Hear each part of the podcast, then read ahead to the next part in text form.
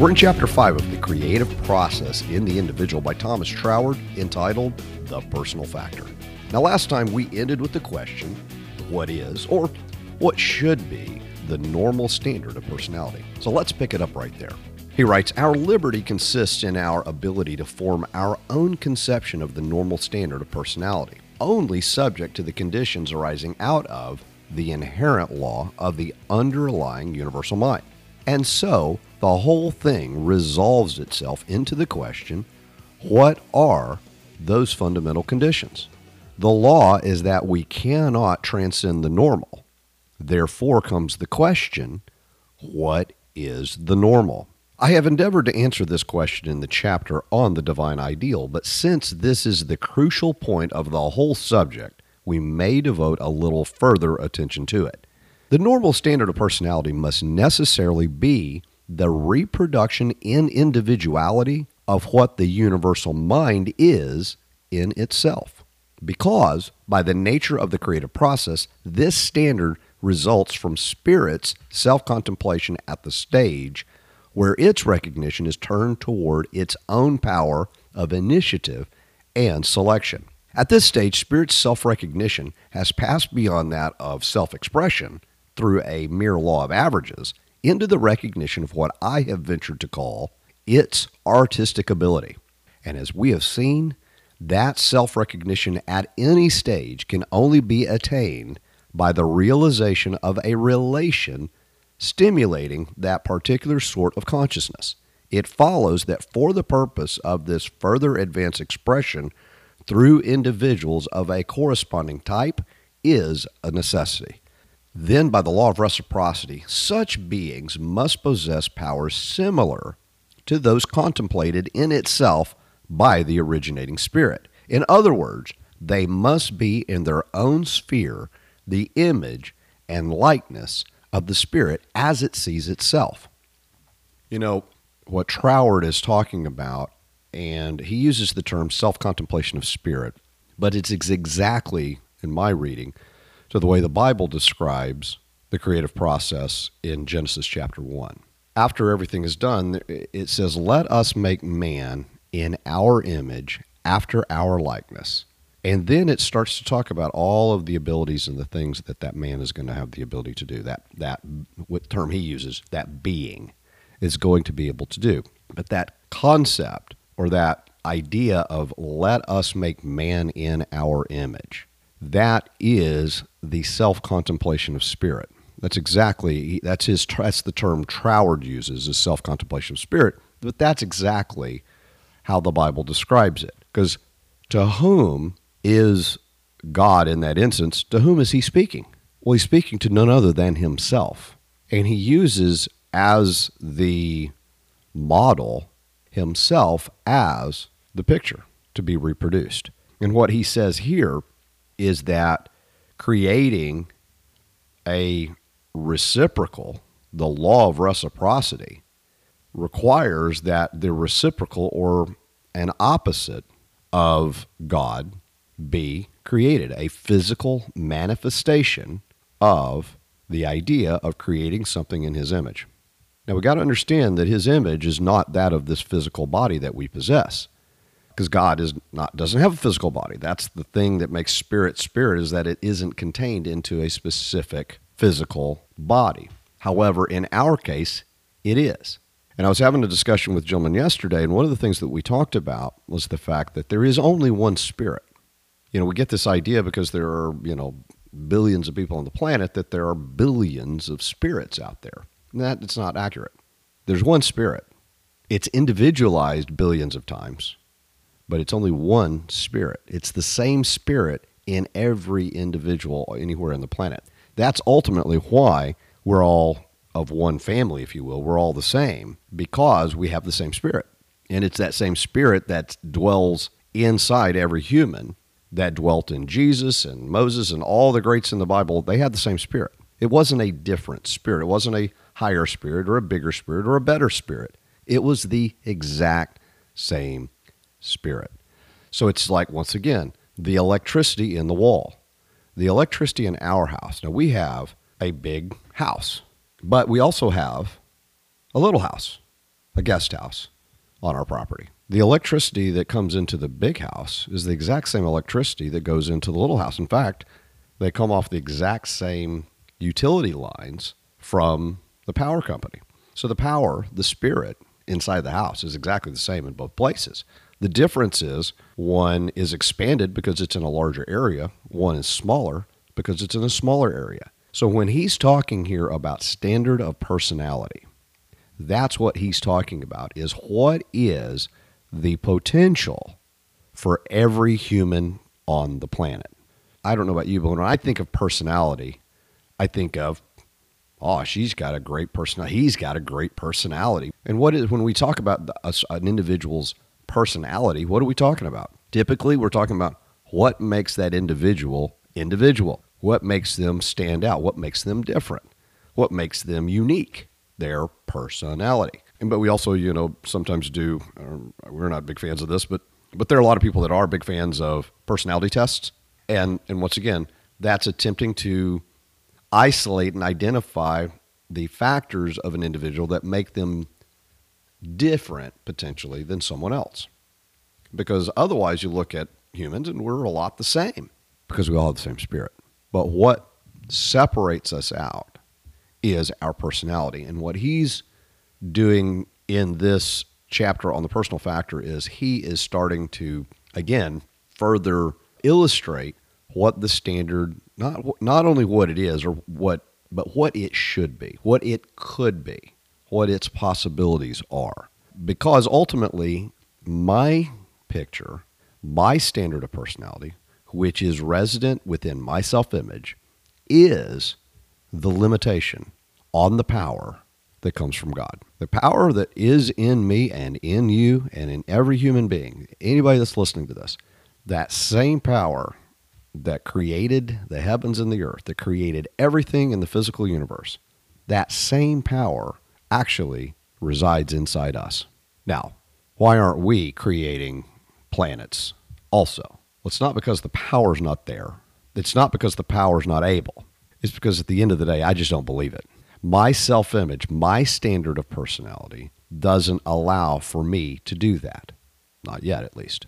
And so that's the difference between me and say someone else. There, there's other people out there that may believe at a much higher level and therefore they're not limited to the same level that I am. And I am in a situation where, based on my experience of working with people, my standard personality is much more expanded than many others. But it's not a comparison between whose is bigger and whose is smaller. It doesn't matter. Whatever mine is, and this is another discussion I had with a guy yesterday, whatever mine is, it's not enough because his theory or his his suggestion is that potentially my belief system is a little too far out there. Like I believe a little too much. And I said, "Well, okay, we can think that, but I haven't walked on water yet. I haven't fed 5,000 people with a, you know, two-piece fish dinner. I haven't healed blind people. So, no. Whatever it is, I'm not there yet. I haven't gotten that far yet. So once I get I said once I start doing that, now if you want to come back and talk to me about maybe I'm getting to the edge getting close to the line, if there is such a line, which I don't believe there is a line, then we can have that discussion. But you can't come to me and have the discussion about the line until I've done at least the things that Jesus was doing 2,000 years ago. I mean, we're 2,000 years removed. We've got more podcasts than you could shake a stick at. They didn't even have one podcast. I don't know how they got anything done back during Jesus' era because they didn't have podcasts, they didn't have the internet, they didn't have an iPhone. They didn't have YouTube. I mean, how did anybody ever get anything done? How did this information ever get transmitted? I mean, what did people actually just show up and listen to people talk live? Can you imagine such a thing? So that was 2,000 years ago. So until I start playing at that level in today, then we can start talking about the line. But right now, I don't even think I'm anywhere close to the line. If there is a line, the line is a dot to me. That's how far away I am from that line. So, this concept of the standard of personality is really another way of saying my self image, because it's my self image that ultimately either liberates or limits my potential. So, let's continue on. Now we have seen that the creative spirit necessarily possesses the powers of initiative and selection. These we may call its active properties, the summing up of what it does. But what any power does depends on what it is, for the simple reason that it cannot give out what it does not contain. Therefore, at the back of the initiative and selective power of the Spirit, we must find what the Spirit is, namely, what are its substantive properties. Read that again. Now we have seen that the creative spirit necessarily possesses the powers of initiative and selection. So it's made a decision, initiative and selection. So it's made a decision. Well, it has the ability to make a decision, that's correct, and choose, to choose and to select. Now, these are its powers. It's not what it is. That's what he's saying. It's not what it is, but that's what it has the ability. It can do those things. That's what we may call its active properties, the summing up of what it does. Not what it is, but what it does. But what any power does depends on what it is, for the simple reason that it cannot give out what it does not contain. Therefore, at the back or behind the initiative and selective power of the Spirit, we must find what the Spirit is, namely, what are its substantive properties. To begin with, it must be life. Then, because it is life, it must be love. Because as the undifferentiated principle of life, it cannot do otherwise than tend to the further development of life in each individual. And the pure motive of giving greater enjoyment of life is love. Then, because it is life, guided by love, it must also be light. That is to say, the primary all inclusive perception of boundless manifestations yet to be. Then from this proceeds power, because there is no opposing force at the level of pure spirit. And therefore, life, urged forward by love, or the desire for recognition, and by light, or the pure perception of the law of infinite possibility, must necessarily produce power for the simple reason that under these conditions it could not stop short of action, for that would be the denial of the life, love, and light which it is. Then, because the Spirit is life, love, light, and power, it is also peace. Again, for a very simple reason that being the Spirit of the whole, it cannot set one part in antagonism against another, for that would be to destroy the wholeness. Next, the Spirit must be beauty, because on the same principle of wholeness, it must duly proportion every part to every other part, and the due proportioning of all parts is beauty. And lastly, the Spirit must be joy. Because, working on these lines, it cannot do otherwise than find pleasure in the self expression which its works afforded, and in the contemplation of the limitlessness of the creative process by which each realized stage of evolution, however excellent, is still the stepping stone to something yet more excellent, and so on in everlasting progression.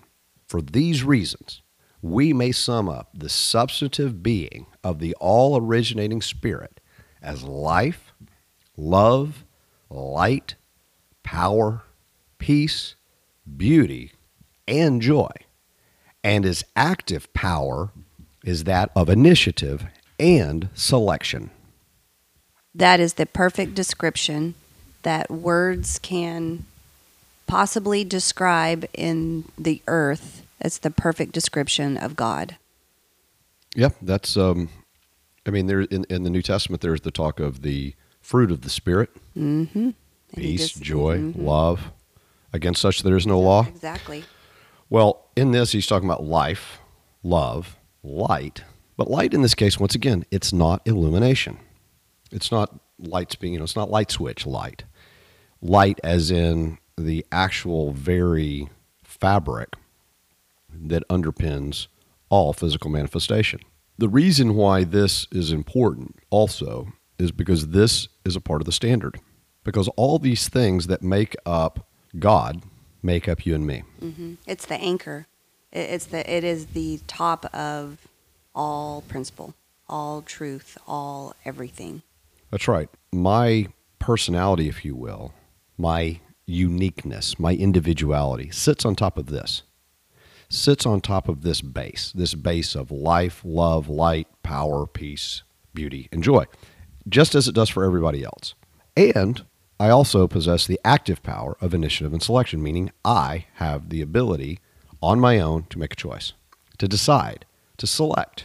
That makes the human unique amongst all the other manifestations on the planet, uh, in the planets, uh, in the in the physical universe that we know of. No other being possesses all of that and has the ability for initiative and selection. Mm-hmm. We are beautifully and wonderfully made. That is correct. Fearfully and wonderfully made. Fearfully, I don't understand that. Sometimes they use the word fear a lot in the Old Testament uh, writing, and uh, and it didn't. It's awestruck. It's awesome. It's yes. So once again, this is I think you use the term or uh, the term underpinning. This is at the back of me. Therefore, this needs to be the underpinning or at the back of everything I ever do. So anything that I do, any selection or that or any initiative I take and any selection that I make should have at its base life, love, light, power, peace, beauty, and joy. Now, what does that look like? It means the motive behind it has got to be for expansion, uh, has to be for more love. It cannot be something that takes away or disintegrates or brings about harm or death or dis ease. It must produce these things. If it doesn't produce these things, if that's not its motive, then it's not the right thing. And it may be the, and this is, and I'll, and I'll say this from my personal experience uh, going back. It doesn't mean necessarily that the what it is that I want to do is wrong. Potentially, it may be, but it may be the methodology. Many times, it's the methodology that I'm using, the way I'm going about it. When I get outside of the creative process, I attempt to begin to make things happen. That's when I get outside of this, because now I'm attempting to quote manipulate and manipulate's not necessarily always considered bad. I mean, if you go to a chiropractor, they manipulate your back or your neck or, or whatever. They move you around. So manipulation sometimes has a negative connotation and sometimes it is a negative thing.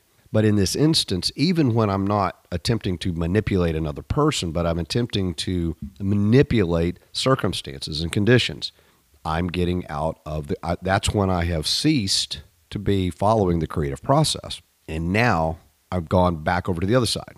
Now I am attempting in my own power to do something that I don't have the power to do. I have ceased to use the power. And it's like I've got this electrical, this electricity that I could be plugged into. You remember back uh, when we lived at the other house and we had all those trees. In the fall, it would rain all of those those leaves. I mean, lots and lots of leaves. I would go out to blow those leaves. And I didn't have at the time, I didn't have a gas powered blower. I had an electric blower. So I'd plug it in, had you know, had those huge long extension cords, and I'd go all over the, the yard blowing those leaves for hours because that's how many leaves that we had. Now, that in effect is the benefit of using the creative process. In that instance, I took that blower, I plugged it into the power, and as a result, I was able to much more easily and efficiently move those leaves to wherever I wanted them to go. But what if I had gotten a little, let's say, impatient with the process and I didn't want to go through the effort of getting out all of that electrical extension cords and all of that? Or I'd gotten to the place to where uh, my extension cord needed to be moved to maybe another outlet. But I just didn't want to be bothered with that because it's you know take I'd have to stop and I and I just instead of using the power and doing it quote effortlessly, I I attempted to use my blower and use it as a rake. And I'm raking with the blower. I mean, I'm literally taking that physical because I don't have any power anymore. It's not blowing anymore because I'm not connected and I'm scraping those leaves with the blower. And maybe to help the process, I'm also blowing with my mouth on some of those leaves to, you know, move them. Well, we'd look at that and go, well, Michael, that's that's an absolutely absurd thing. Nobody in their right mind would ever do that. And I would say, you're right. No one in their right mind would ever do that. But when I get out of the creative process and move it over into the competitive process or into I'm going to do it myself process, I am no longer in my right mind because no one in their right mind would ever attempt to do on their own something that if they turned it over to God, not only would it be done for them, but it would be done at a much, much higher level than it ever could be done by themselves. And it would create the perfect situation, not only for them, but for everybody involved in that, in that process. Why would anybody ever do that? It's because they're not in their right mind. Or they're just not aware that that's possible. Regardless of that, that is just as absurd as me unplugging my electric blower and attempting to blow blow it myself or to rake it myself. That's what this is like. And that's literally the difference. If you want to really have a picture of the difference in operating with the creative process and operating without the creative process, moving leaves is a great example. The old way is with a rake, and the new way is with a blower. And there's many different levels of that blower. I blew them with an electric. You know how much easier it got once I had my gas powered blower? Way easier. But there's an even easier way to do it. And that's with one of those big vacuuming machines that you pull that I could pull behind a lawnmower. But you know what? There's an even better, more effective way to do it. And that's have someone else come and do it and I don't even touch any of it. I mean, there's so many different ways to do that, so many different levels, and that's exactly what the creative process is like. And at some point, if we want, we can get to that place where we're not effectively responsible for much of anything, but yet it all gets done. And it's getting done at a much higher level because we are now allowing the power that we have access to, that we're plugged into automatically. Because I'm a human, because you're a human, we are plugged into this power whether we know it or not, whether we use it or not. We're plugged into it. Question is, how much of the power are we going to tap into? Because there's no limit on how much we can tap into.